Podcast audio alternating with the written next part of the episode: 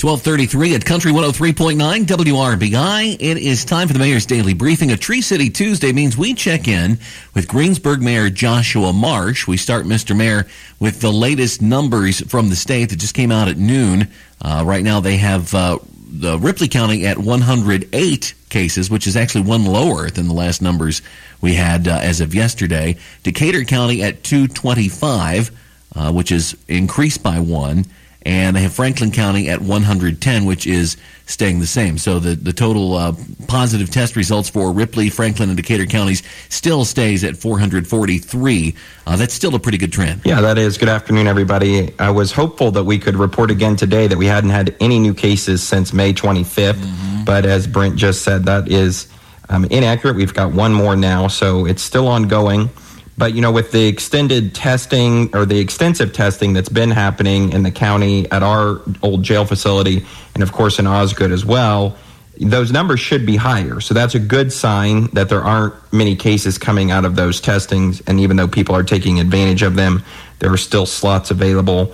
Um, again, that's that free testing that's been going on for a few weeks. They've actually extended it through June 27th here in Decatur County as well. So there's still plenty of opportunity. Hop online, make an appointment, or give them a call. Right. You and uh, Mayor Bettis both uh, expected a spike in uh, positives because of that extensive testing. Should say our uh, broadcast uh, today brought to you by Decatur County REMC and Decatur County Memorial Hospital. Uh, but yeah, those Greensburg and Osgood sites both going 8 a.m. to 8 p.m. Monday through Friday through at least June 27th. They could always uh, extend that. Uh, things change with with this virus. We have to be adaptable, and sometimes government's not the best at that. But I think our state government has uh, done an okay job of that uh, thus far, uh, if not uh, some of the contractors they've used. But uh, it sounds like they're firing on all cylinders. They're taking walk-ins, and you can even test minors there if you've got a parent with them. Yeah, exactly. So be sure to take uh, anybody that meets this sort of criteria, if you will, and the criteria is very broad. So you should you should qualify. And again, they are free, so take right. advantage of that. And if you'd like to make an appointment, do it at lhi.care slash COVID testing, or call toll free triple eight 634 1116. Uh, and of course, uh, today is election day. Our polls are going to be open until 6 o'clock. Uh, get out and vote. There may not be a ton of things to vote on, but depending where you live, there there are a few, uh, and which kind of ballot you're pulling, there are a few things out there. Yeah, exactly. Everybody, today is a primary election day for Indiana. Of course, we moved it from May. So, just as a reminder to everyone, that is today. I voted this morning, and there wasn't a line, but there was a steady flow of people that came in.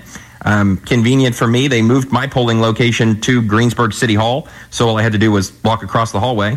um, so traffic was light, but um, you know it's a good opportunity to get out and be a part of the system that helps choose our leaders, and it's a diplomatic, democratic process that our country was founded on. And I know at this current time in our country, it's a good thing to see the diplomatic process taking root or taking effect per usual. So be sure to go do that. Um, you can find out more information about where your voting location is um, with your county clerk's office. So just reach out to them. And we've got previews of all the uh, choices you'll face when you do go to the poll at WRBIRadio.com. We'll have complete election coverage tonight uh, for uh, Franklin, Ripley, Decatur County after the polls close uh, this evening as well. So listen to us for that and check out uh, the website. Uh, small business grant applications now online. If you're uh, wanting to uh, put your name in the hat for this, right? Yes. So we've been, I know we've been talking about this for several weeks, but they are available on the City of Greensburg's website now. You can go on there. It's just a few pages. Um, some pretty basic information. We do have to have some financial information, so be sure to start the application process right away. They are due June 15th. We will consider all of them submitted up until June 15th as submitted at the same time. So there's no rush to be first in. We've actually already had the first one turned in, but uh, June 15th is our cutoff, um, at least for the first round of consideration. We have capped it up to a maximum of $10,000, and they are grants for for profit businesses that employ low to moderate income individuals, and all of those Details are listed on the application. Again, it's on the City of Greensburg's website. You can visit greensburg.in.gov or cityofgreensburg.com. Either one will get you there. And you had a marathon of meetings yesterday. You're going to be uh, Jody Kaufman's guest tomorrow morning between 9.30 and 10 on Coffee with Kaufman to uh, kind of recap all of those for us in greater detail than we'll probably want to get into here, right? Correct, but I did want to be sure we uh, plug it. I meet with Jody every Wednesday after the first Monday, which is a complicated way to say Wednesday after our city council meeting. And that is in the mornings, 9.30 to 10 here on WRBI. We'll be talking about our meetings. We always do a recap, but we had two hours of Board of Works and an hour and a half worth of city council meetings. Um, covered lots of topics, so we are moving right along. Some good summer information and projects are coming, but of course, it's always about the budget as we start budget season. So join me tomorrow morning, 9.30 with Coffee with Kaufman. Yeah, that's a really long uh, Board of Works meeting for those that don't know. Sometimes they can be five minutes. yeah, I, I, mean, 20, 20 to 40 is pretty typical. Mm-hmm. Um, an hour's long and two hours is unheard of. Right, right. So. All right, well, do the five plus one, as Mayor Bettis always says. Uh, you got to wash your hands. If you cough or sneeze, do so under your elbow. Don't touch your face. Stay six feet away from each other. And if you feel sick, stay home.